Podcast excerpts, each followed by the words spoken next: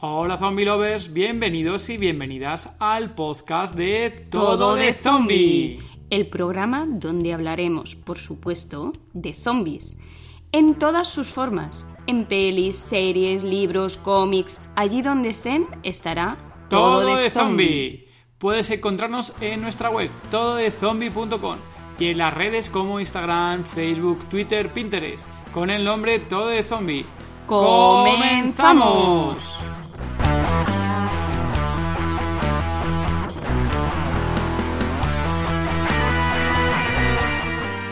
Episodio 25 del podcast Todo de Zombie.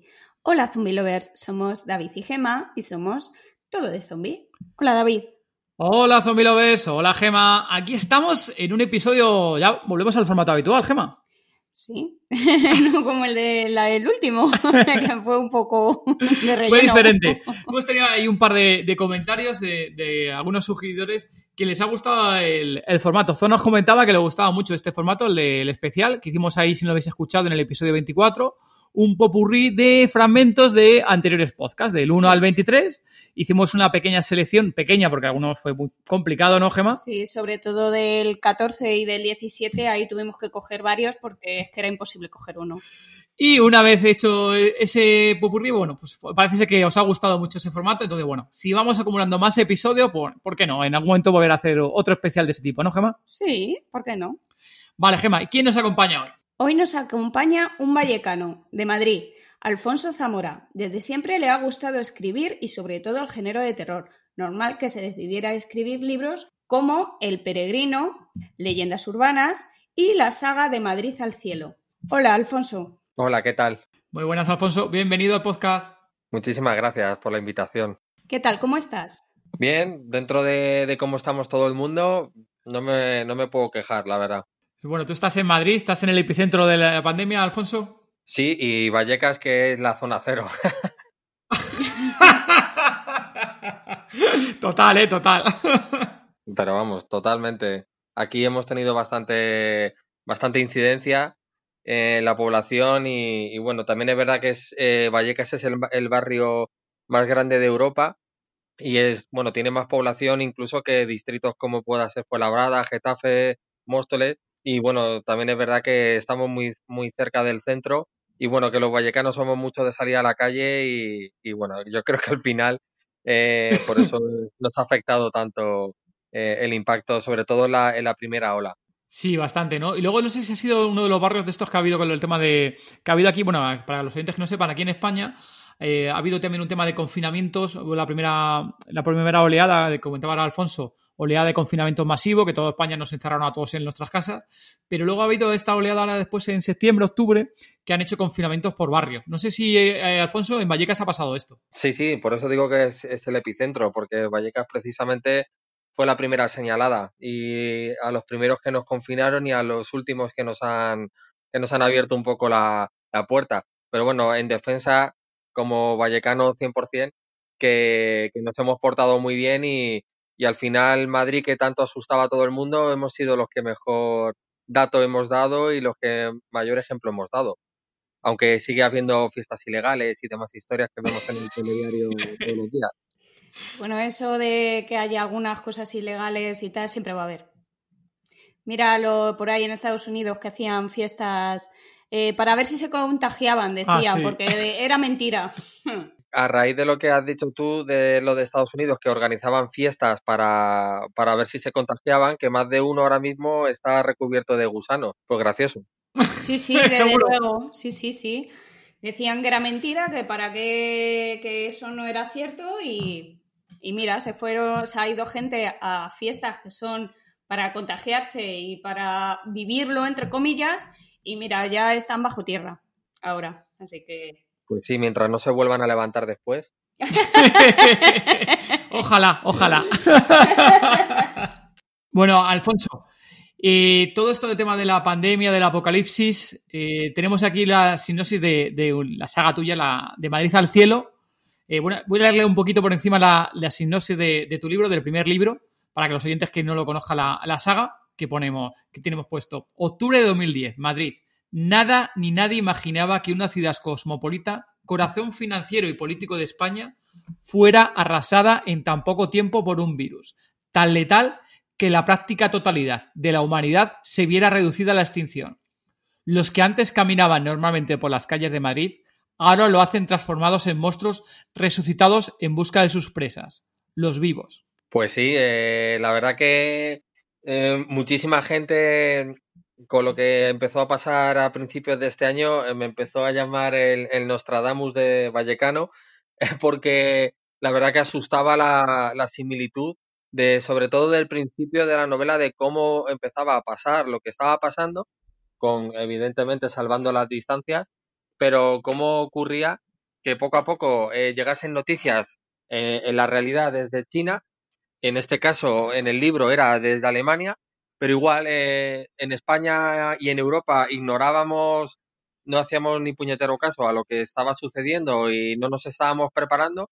Y en el libro pasa exactamente lo mismo, eh, solo que 10 años antes. Fíjate. Eh, no hacíamos, no hacen ni caso. Al final acaba llegando, pues como ha llegado aquí, a través de aviones, de barcos, de trenes, turistas y demás, y focos en los hospitales y, es que luego discursos de los políticos, discursos del rey, discursos de no sé qué, que hay lectores que me pasan, que me han pasado fragmentos de, de la primera novela, que simplemente le cambias el virus zombie por el COVID-19. Y es que te lo creerías igualmente, porque ya te digo, incluso yo mismo me llega a asustar. Eh, es más, al principio cuando dijeron que, por ejemplo, que el Bernabéu lo iban a utilizar como centro de operaciones eh, para, para, intentar abastecer a la capital. Yo eh, lo utilizo también el Bernabéu para lo mismo. Eh, y, y, demás historias que, que ocurren en la, en la novela. Y, es que hasta lo del Bernabéu, mucha gente me llamaba. luego saltó la noticia de que la isla de Tabarca era el único sitio en toda España donde estaba libre de virus en la isla de Tabarca precisamente es donde acaban en la segunda parte de los protagonistas, porque precisamente ahí está libre de virus también. Entonces eh, la gente me decía, no puede ser, o sea, no puede ser. Y claro, yo me asusté, dije, hostia, macho, digo, ¿por qué no me ocurrirá esto con el euromillón? Esperamos, e, era, era exagerado. Incluso alguno dijo, ¿tú sabías algo, cabrón? Digo, no, en serio, de verdad que no. Y, además no me gusta bromear con algo así porque a la vista está de, de, toda la gente que ha fallecido y que se ha quedado o se ha quedado muy tocada de secuelas. Pero sí que es verdad que el paralelismo ha sido brutal. En mi cabeza lo imaginé así y por lo visto no, no, no estuve muy desacertado de la realidad.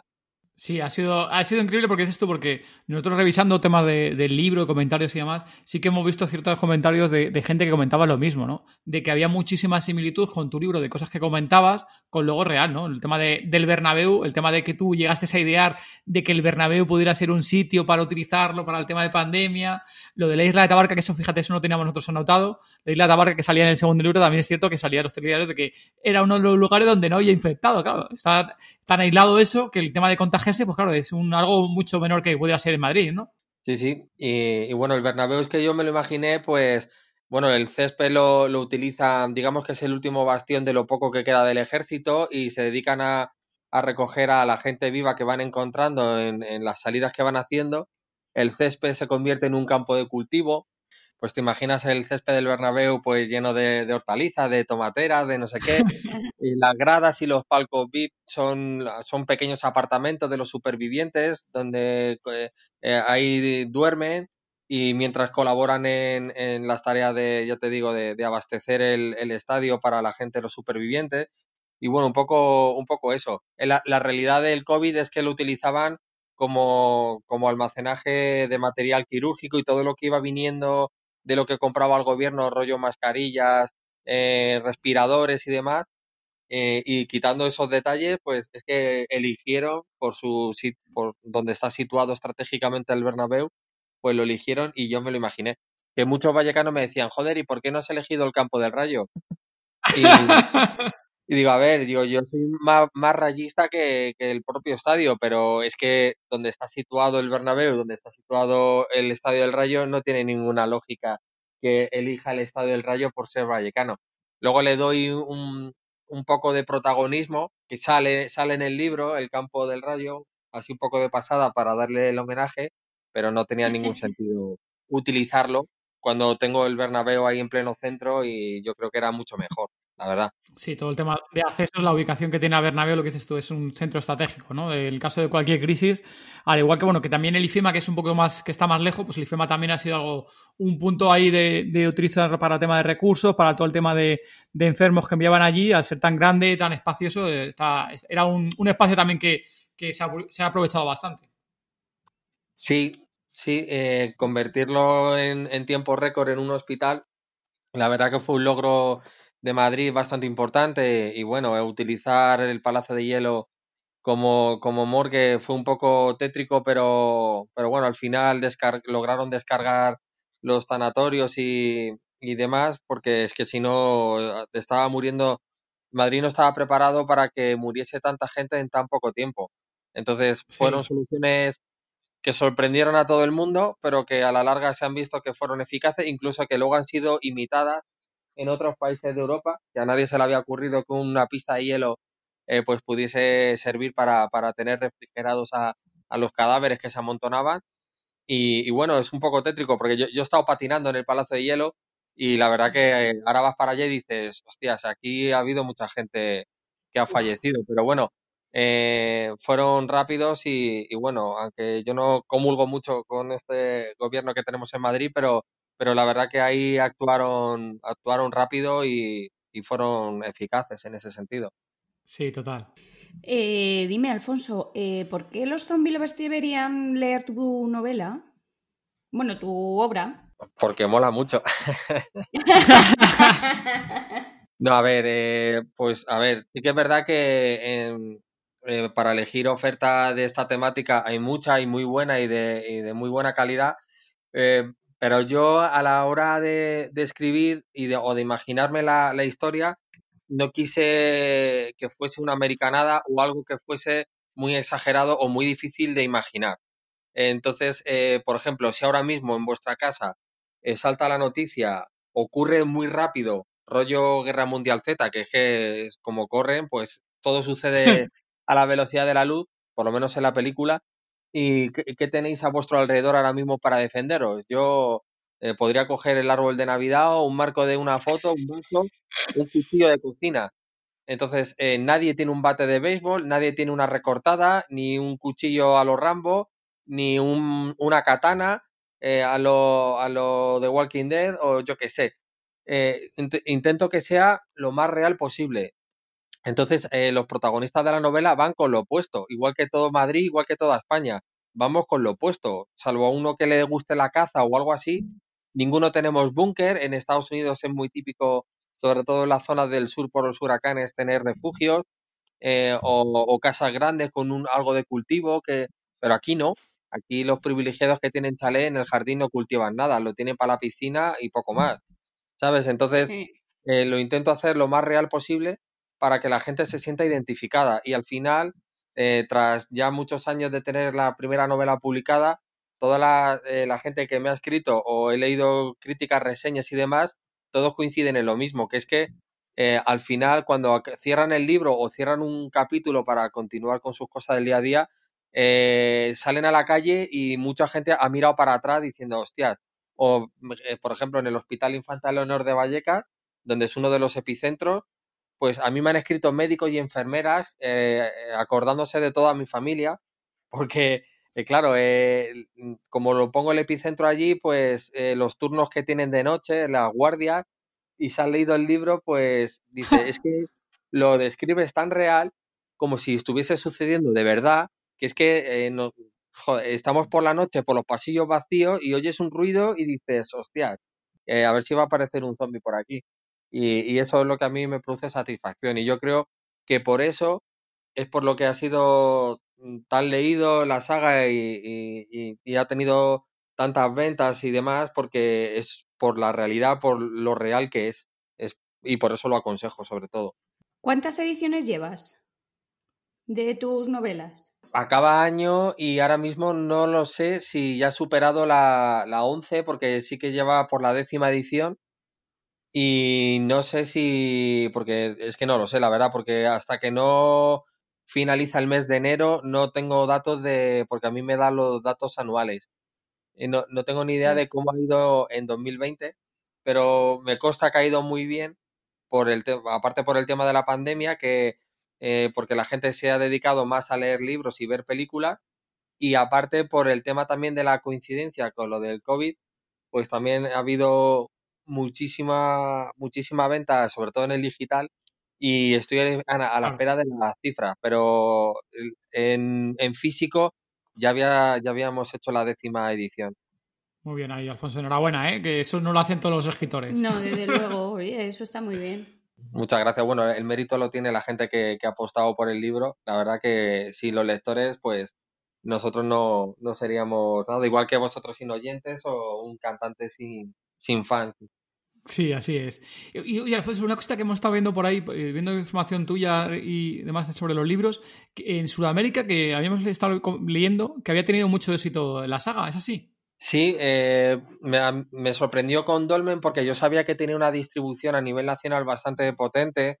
Eh, está pues, en todos los AFNAC, Corte Inglés, Casa del Libro, toda la librería de España, pero dieron el salto a Latinoamérica y, y bueno, sobre todo en México, eh, Argentina y demás, más México, eh, que tienen, eh, son muy fans del terror y de, la muerte en concreto. Allí la muerte la celebran como una fiesta.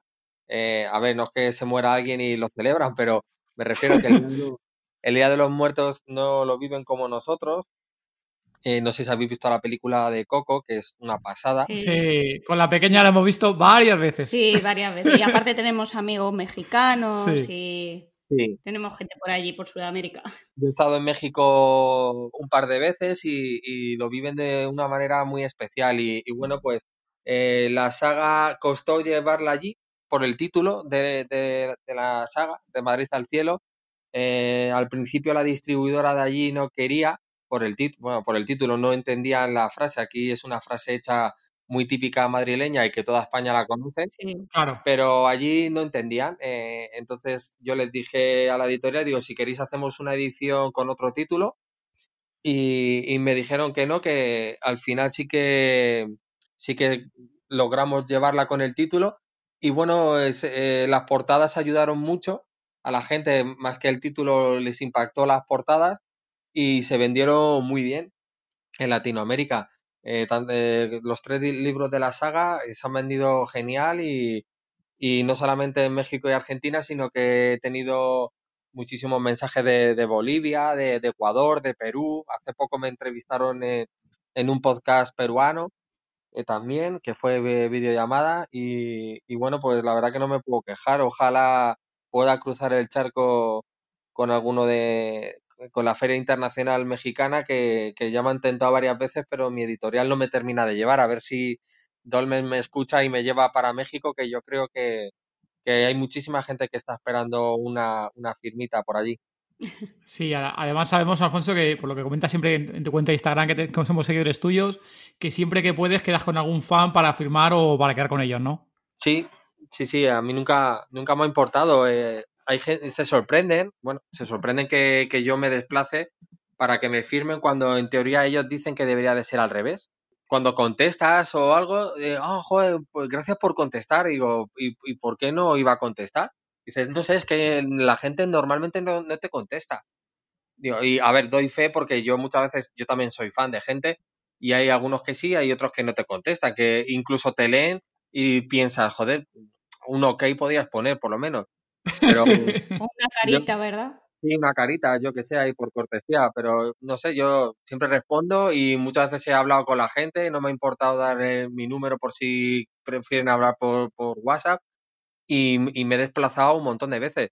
De hecho, la, la última vez eh, fue a, una chica que me llamó que de Madrid, que tenía los cuatro libros, me fui para allá, nos tomamos un café y, y me ha mandado, porque me, me pidió la dirección, y me ha dejado loco, que eso tengo que hacer una publicación en mis redes sociales, porque he tenido momentos muy especiales con mis lectores, que ahora os diré uno, pero este último eh, vio en mi canal de YouTube un vídeo que hice sobre 50 cosas sobre mí, que, bueno, que cuento un poco mi, cómo soy, mis aficiones, mis gustos. Y siempre digo que mi película preferida y la banda sonora preferida, que es de la misma película, es de la película Armageddon. Y es una película que siempre me, pone las pilas y yo que sé, me sé los diálogos de memoria, pero que nunca me voy a cansar de verla. Aunque tenga 800.000 fallos estructurales del tema espacio, pues me, la, trae floja. Yo a mí lo que me gusta es la película y la historia y toda la leche, aunque sea poco creíble. Eh, y esta chica me ha mandado a casa eh, eh, yo no sé cómo coño lo ha conseguido, supongo que será fácil de conseguir, pero lo ha conseguido enmarcado dos cortes de la cinta original, eh, lo que son los negativos de la película, con el certificado de autenticidad, con dos fragmentos, dos, eh, ¿cómo se llaman? Negativos, ¿no? Como los fotogramas, ¿no? Fotogramas, ¿no? Sí, negativos, fotogramas. Reales de la película Armagedón, enmarcado con una foto de Armagedón y los dos, y los dos fotogramas. O sea, me ha dejado con el culo del revés, de verdad. O sea, porque no, no me esperaba algo así.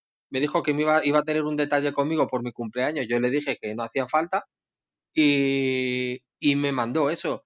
Y joder, y tener en mi casa, pues, dos trocitos de la cinta original que tanto me ha hecho soñar y, vibrar y llorar y de todo, pues la verdad que me, ha dejado que no sé muy bien eh, cómo responder a algo así que a lo mejor es súper fácil de conseguir, no tengo ni idea, pero el detalle y el yo tener algo original de, mi película preferida eh, es alucinante, me, ha dejado sin palabras, la verdad.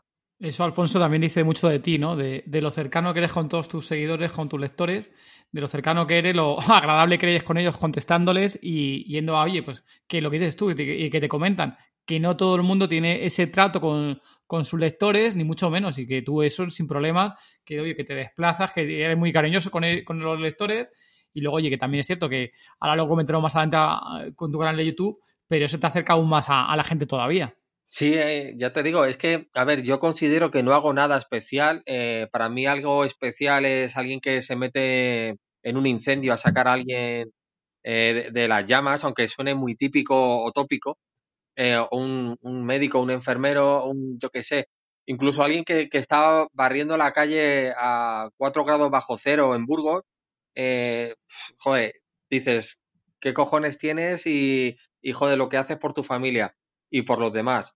Eh, entonces, yo eh, al escribir una novela no considero que haga algo fuera de lo común.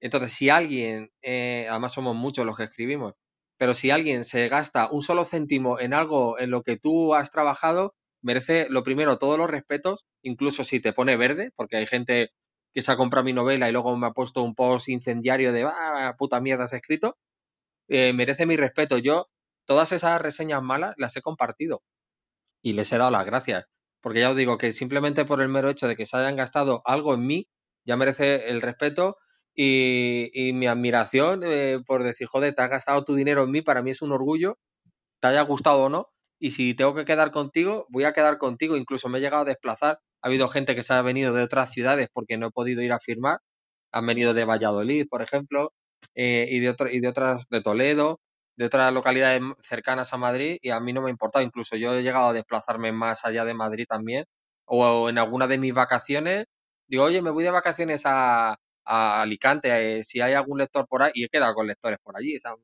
me ha dado absolutamente igual. Tengo un lector en Madrid que, que sabe que me gustan los Playmobil y cada vez que viene una firma mía, su costumbre es regalarme un Playmobil, eh, que es muy, es muy, gracioso. Tengo mucha gente que me hace dibujos o que me escribe un relato eh, relacionado con mis novelas y me lo, me lo regalan encuadernado para, para ver qué les parece. Y bueno, lo más especial que, que me sucedió eh, fue en Barcelona, que yo tenía eh, una, una lectora que también tenía un podcast de radio y me entrevistó una vez, que se llama Laura, y, y bueno, pues eh, iba a ir a, firmar a Barcelona, el de Madrid al Cielo 3, y días antes de la firma me, me llamó, me escribió su, su hijo por, eh, por Facebook, por Messenger, y me dijo que su madre no iba a poder venir a la firma porque estaba, estaba muy malita y no podía venir, que la disculpase. Y yo le dije, bueno, no, no os preocupéis y tal. Eh, y bueno, me, fui a Barcelona y cuando ya estábamos en el AFNAC, ya había un montón de gente, pues de repente entra como un séquito de personas y uno de ellos iba empujando una silla de ruedas. Y claro, yo la conocía eh, de fotos y demás, no físicamente, y la vi y dije, uy, y digo, me suena esa cara. pero claro, estaba tan demacrada que no la reconocía. Y ya cuando me di cuenta de que era Laura, eh, me quedé un poco callado y se acercó una de sus hermanas, que son un espectáculo, toda la familia, que desde aquí les mando un mm, beso a, todas. Y, bueno, le, dije, ¿qué, pasa? Y me dice, a ver, digo, te voy a contar una cosa, pero no quiero que te condicione la, presentación. Digo, Laura, dice, a ver, Laura está muy mal, tiene un cáncer terminal, de hecho, eh, ya le han dado días, horas, y, bueno, ella ha insistido, ha pedido como última voluntad el venir a verte y que le firme eh, los tres libros. En ese momento todavía El Peregrino no estaba editado. Y pidió el alta voluntaria en el hospital a, a unas sabiendas de que el médico le dijo que bajo su responsabilidad porque no garantizaban que fuese a, a, sobrevivir. Y que su ilusión era esa, ir a verme. Entonces, claro, imaginaos, yo antes de ponerme a hablar eh, delante de gente, eh, cómo, cómo, estaba. O sea, tenía un, un, cúmulo de emociones ahí que no sabía muy bien cómo, cómo reaccionar. No podía entender cómo alguien, eh, como última voluntad, en sus últimos momentos de vida, pudiese pedir venir a verme a mí, a un tío de Vallecas que escribe, pero que no puede vivir de ello todavía, que ojalá, pero que todavía no, que no me considero un, tío importante, ni mucho menos. Entonces, eh, a día de hoy todavía me cuesta entenderlo. Pero bueno, yo hice la presentación, me hice fotos con ella, ella no podía hablar ya, eh, eh, con un hilo de voz, pues me dio las gracias. Yo le dije que, que bueno, que ojalá la pudiese ver con la, en la presentación del peregrino. evidentemente no, no pudo ser. De hecho, a los, a los tres días de la, de la presentación, Laura falleció. Y, y bueno, pues eh, le dio los libros firmados a sus hermanas como herencia. De hecho, les dijo, les hizo prometer antes de morir que, que hiciese lo que hiciese yo, que siempre acudiesen a, a la presentación y que siempre yo les firmase un libro para ella, para Laura. Y esa fue su última voluntad antes de morir. Y la verdad que mm, yo tuve que hacer algo por ella. De hecho, eh, si tenéis físicamente el libro del peregrino, eh, la foto que me hice con Laura, si abres el peregrino en la primera página, sale Laura en la foto conmigo y le dedico, le dedico la novela, porque no, no puede ser de otra manera. Eh, eso que hizo por mí, eh, lo voy a recordar toda mi vida. A día de hoy me sigue costando entender cómo alguien puede, puede coger cariño de una, a una persona, sobre todo cuando, ya os digo, que no, no, no es que no me lo merezca, pero no sé si me estáis entendiendo que yo qué sé, no sé, fue muy especial y, desde entonces eh, sus hermanas son como parte ya de mi familia. Su padre me escribió dándome las gracias que había hecho a su hija feliz. Luego, por desgracia, también eh, el hombre murió ese mismo año y que lo que pasa que era, ya bastante mayor. Pero bueno, eh, fue una, una, experiencia chula y la putada es que no, no tengo la entrevista que me hizo Laura porque me entrevistó como vosotros pero no, no, la, no la encuentro por ningún lado y yo no sé si sus hermanas serán capaces de encontrarla, pero bueno, allá donde esté, pues un beso y, y joder, la verdad que fue algo muy especial para mí.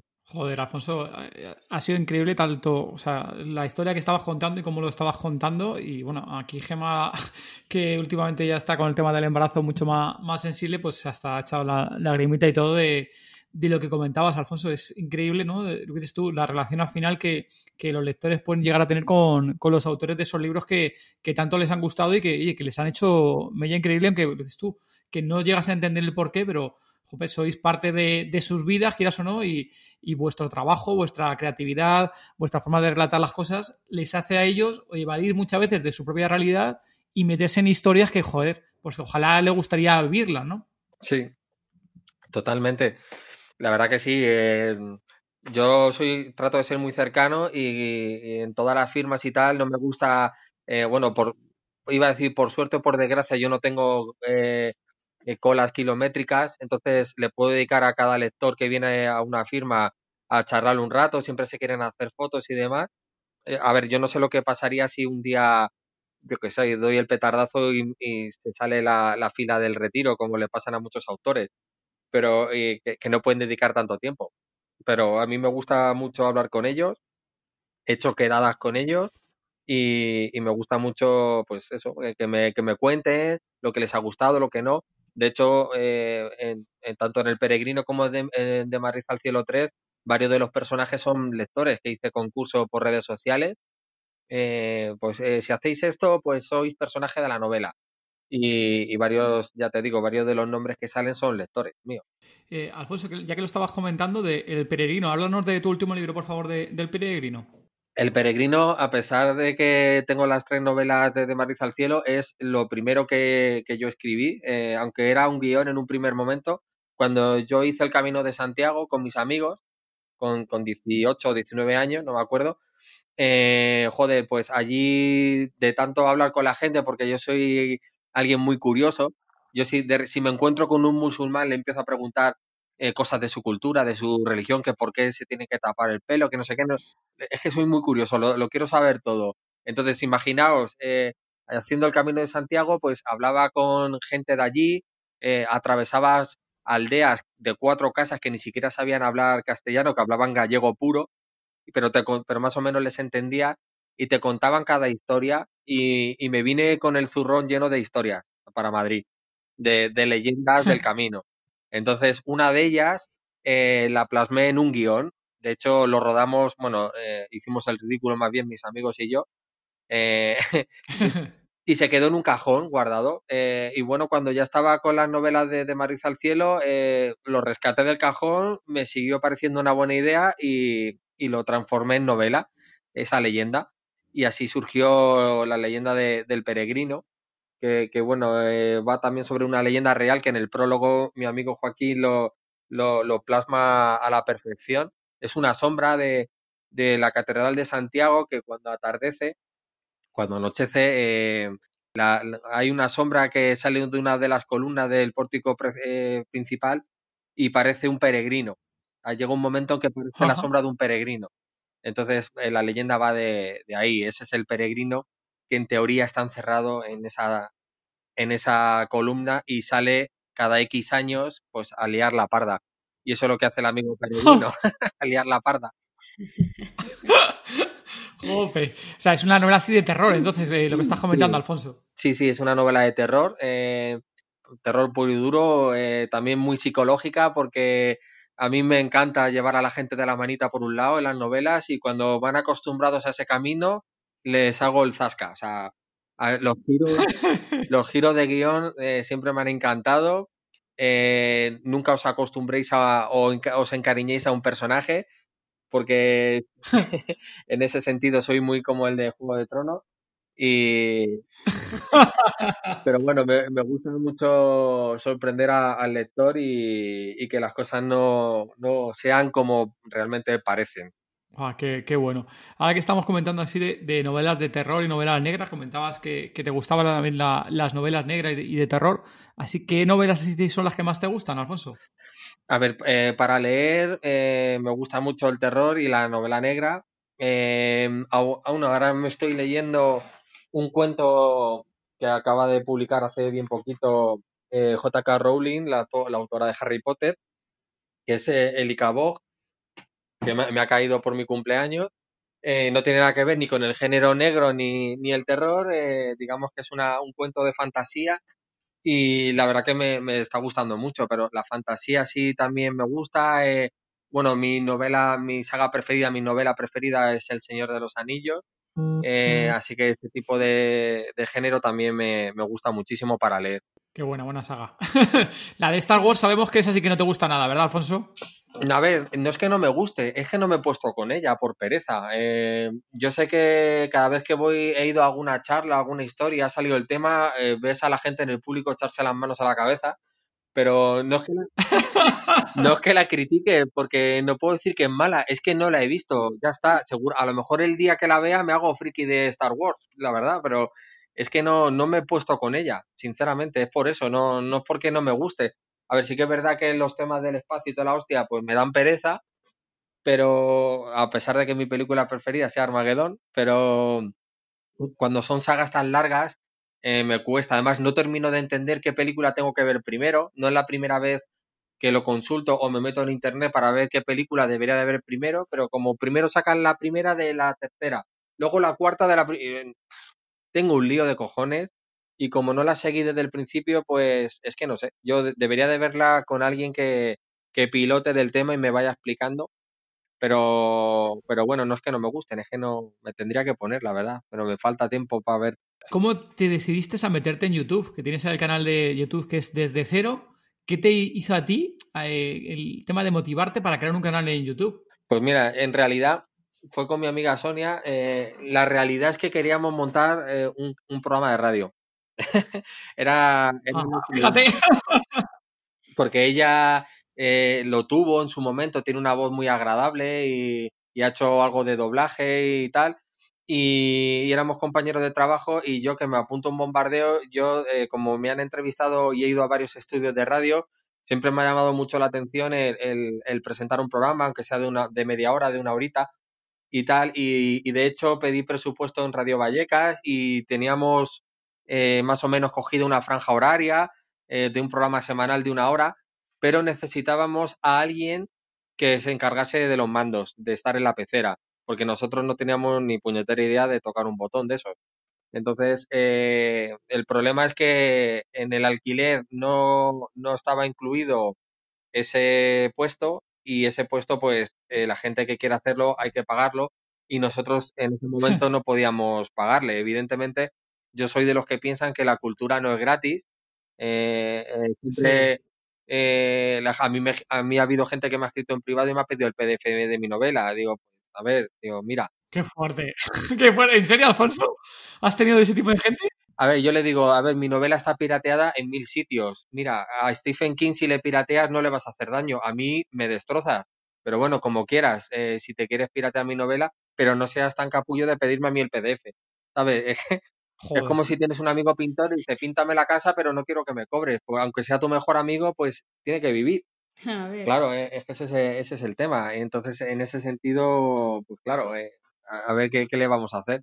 Pero sí, me, han pedido el, PDF de, mis novelas, eh, que la hostia. Eso para banearlo directamente, Alfonso. Pero vamos, totalmente, sí. Vale, eh, Alfonso, tenemos aquí apuntada, eh, pusimos una publicación en Instagram y en, y en Facebook estos días atrás para si alguien quiere hacerte algún tipo de, de, pregunta, ¿no? Entonces tenemos aquí un par de preguntas de los lectores que te las vamos a soltar así tal cual, ¿eh? Y tú mira si quieres responderlas o no, como tú veas, ¿eh? Ok. Venga, José Luis nos dice, ¿habrá cuarta entrega de Madrid al cielo? Eh, bueno, es lo que estoy escribiendo ahora, la verdad, la cuarta entrega. Ah, amigo. Ah, o sea que sí. ¿Para 2021, Alfonso? Bueno, ha tenido varias fechas. Se supone que iba a salir este año, pero, pero bueno, eh, con todo lo que ha pasado y el año que he tenido yo a nivel personal tampoco ha sido muy bueno. Y en cuanto a mí no me van las cosas bien a nivel personal, lo primero que se me bloquea es eh, mi parte creativa. Entonces, eh, no he podido continuar, eh, pero ya llevo un tiempo que sí, además de, hecho está muy avanzada. Y, a ver, no, no, me voy a arriesgar a decir una, una, fecha porque ni siquiera lo he confirmado con mi editorial, pero sí, en 2021 estará editada ya. Genial, ok. Bueno, nos alegramos de, de la noticia, Alfonso. Y mi editor también. Eh, Peter Ridley nos pregunta que de dónde sacas tus ideas. Peter, Peter Handelmar, gracias por la pregunta. ¿De dónde saco? estoy todo el día con, ideas, la verdad, porque sobre todo me ocurre, al final me tuve que coger una grabadora porque no sé por qué coño me pasa conduciendo. Eh, voy conduciendo que no puedo anotar ni leches y entonces al final tengo ahí en el salpicador una grabadora y cuando se me ocurre una idea le doy al rec y digo, bueno, por lo menos no se me olvida porque, no sé, pues eh, sobre todo, eh, a pesar de, que me gusta mucho leer, eh, lo que más me inspira es el cine y la música. Escuchando música y viendo películas, lo que más me, despierta más el lado creativo. Y, y, bueno, ahora que estoy haciendo deporte, que llevo ya dos meses de piscina, e igual, ya cuando llevo ya 30 largos, eh, se me enciende la, la luz, no sé por qué. Debe ser las endorfinas. que surgen ahí las ideas. Eso haces muy bien, ¿eh? Tener la grabadora siempre algo para anotar, para esas ideas que luego se olviden. Sí, sí, totalmente. Y luego tenemos aquí otra pregunta que yo te la voy a leer literal como la ha puesto. Yo sinceramente no llego a entender lo que quiere decir eh, este, este amiguete, porque más ya va a pasar por aquí por, eh, el podcast también. y te, leo tal, cual nos ha puesto. Hola, Alfonso. Soy Xavi Angulo. ¿Dan tuyo de esos chungos? Ja, ja, ja. ¿Qué tal todo, bro? A ver, a Xavi le conozco. Es, eh, le conozco porque, bueno, yo tuve una. fundé junto con, con Antonio Román una asociación de escritores y ilustradores, eh, en principio era de terror eh, y madrileños, pero luego fue a nivel nacional y Xavi era uno de, nuestros integrantes, que si no, me, si no, espero no meter la pata, creo que es de Zaragoza, que también es mago. Sí, está en Zaragoza ahora, correcto. Eh, en Mago nos hemos visto físicamente, fuimos a Esmater, nos, nos invitaron al Espocón de Zaragoza y allí le, le conocimos, un tío súper majo. Pero a ver, repíteme la, pregunta que ha dicho. Dan, Dan, yo creo que a lo mejor es una rata que ha escrito, ¿eh? Yo le pregunté, pone, ¿Dan tuyo de esos chungos? ¿Dan tuyo de esos chungos? No sé exactamente a, qué viene lo de tuyo esos chungos. no sé, eh, eh, yo creo que está hablando en élfico. No sé, Xavi. Xavi, tío, no te entiendo. Eh, que si me ha dado un chungo de los míos, a ver, a mí nunca me ha dado un chungo, la verdad, que yo recuerde. No, no lo sé, no sé qué quiere decir. Eh, pero bueno, eh, luego le escribo en privado, si le tengo ahí en las redes sociales, digo, Xavi, a ver qué ha pasado aquí, Xavi. Vamos a, llegar, ¿a qué sección llegamos, Gema? La sección Apocalipsis. Bueno, eh, Alfonso, en esta sección te voy a hacer tres preguntas y tú tienes que contestarme lo que tú harías. ¿De acuerdo? Vale. Si te convirtieras en zombie, ¿quién sería tu primera víctima? Pues eh, yo creo que eh, mi madre porque está muy hermosa y tendría para días. Pobrecita, como no lo escuchan, pues... Las madres nunca habían salido en No para comérsela, no. No para comérsela, no. A ver, eh, cuando llegue el apocalipsis zombie, que llegará, ¿qué tres cosas no te faltarían? Sin contar ni comida, ni bebida, ni personas. Pues eh, objetos punzantes, eh, sobre todo, eh, porque es vital. Luego yo creo que un plano, un, mapa de, en este caso de todo Madrid, para saber por dónde moverme, porque supongo que los GPS caerían, los satélites y toda la hostia. ¿Y qué me has dicho que no? ¿Alimentos? ¿Bebida? ni comida, ni bebida, ni personas. Medicamentos, sobre todo. Porque, a ver, ¿esto lo puedo matizar o tiene que ser rápido? No, puedes hablar lo que quieras. Vale, es que yo en mis presentaciones y tal, eh, hay una pregunta muy recurrente de la gente que me suele hacer es que, oh, ¿te, gustaría que, que, hubiese un apocalipsis zombie? A mí me encantaría. Y yo siempre les digo que si están tarados de la cabeza, digo, digo, a ver, digo, digo, yo siempre digo, a ver, vosotros, yo creo que lo que os imagináis es ir reventando cabezas por la calle, que eso durante un rato tiene que estar guay, luego el brazo te tiene que ya doler de tanto machacar, porque ¿qué os pensáis que clavar un cuchillo en una cabeza es fácil? Digo, no, no tiene que ser fácil lo primero, y aparte, digo, tendríais que rechazar a todo. Digo, ¿vosotros sois conscientes que un dolor de muelas te puede matar? Porque no va a haber un dentista que te calme el dolor y no vas a encontrar un medicamento para que te cure ese dolor y una infección de muelas te puede eh, directamente matar, digo, no va a haber agua, no va a haber comida, no va a haber nada, eh, tus seres queridos habrán muerto todos fijo. Entonces ya empiezan a recular, empiezan a pensar, y dice, hostia, pues no mola tanto, digo, pues ya está. Entonces, esperamos que, que no falla esa pregunta nunca. y la última pregunta. Si estuvieras en la calle y te pilla el apocalipsis, ¿qué arma usarías si un zombie te va a atacar? Que tenga mano. Pues mira, estando en España, yo creo que la palmaríamos seguro.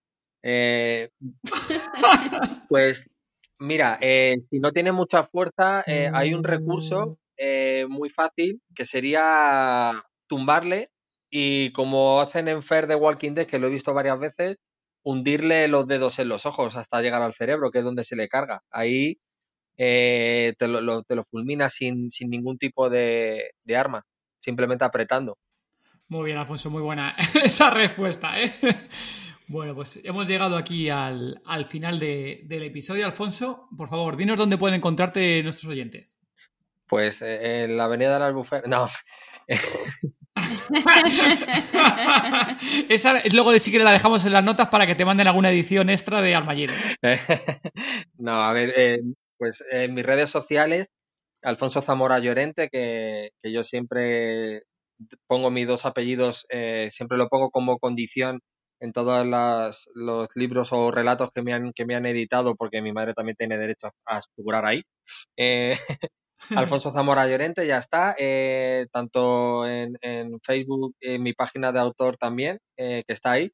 Y luego, pues, arroba alfonso barra baja barra baja z en Twitter y arroba alfonso barra baja z en Instagram Em, y, mi canal de YouTube, que antes no, lo he dicho, que me habéis preguntado y creo que me he quedado un poco en el limbo, es, se llama Desde Cero, Cero con Z, eh, para hacerle el guiño también a, mis novelas. Eh, a ver, trato de subir vídeos lo más rápido posible, pero, pero bueno, como me falta Sonia y tal, pero, pero bueno, voy subiendo vídeos en cuanto puedo y ya está, y yo creo que no ando por ningún lado más. Bueno, el LinkedIn, por si alguien que me quiere dar curro.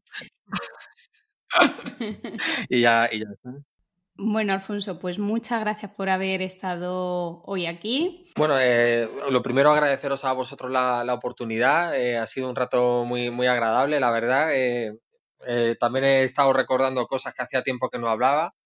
La verdad que con esto de, de no de no tener novedad, pues claro, la, la gente te deja de llamar. Aunque no sé qué pasa últimamente que, que, que me han estado llamando de, sitios, debe ser por, por, por, el tema del COVID y los paralelismos, pero bueno, que ha, sido una charla muy amena, muy agradable y que, que ojalá llegue a muchísimos oyentes y, y apuesten por, por, este escritor vallecano que tiene la ilusión de, de poder dedicarse plenamente a esto y que, bueno, que si me quieren hablar, que siempre voy a estar encantado de charlar con ellos, por teléfono, como sea, o de tomarnos un café de, con la excusa de firmar el libro.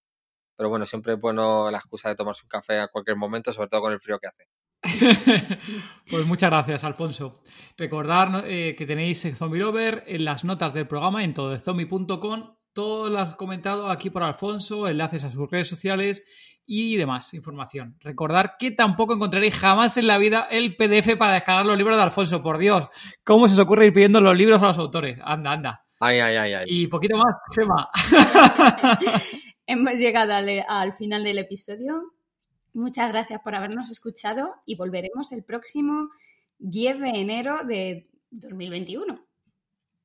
Mientras tanto, recordar dejarnos comentarios en las páginas del episodio, en todozombie.com, comentarios en iVoox, ponernos cinco estrellitas en Apple Podcast, en Spotify, seguirnos también si queréis y, como no, también en los que nos escuchéis desde la mega Costa del Sol. Muchas gracias, chao. Adiós.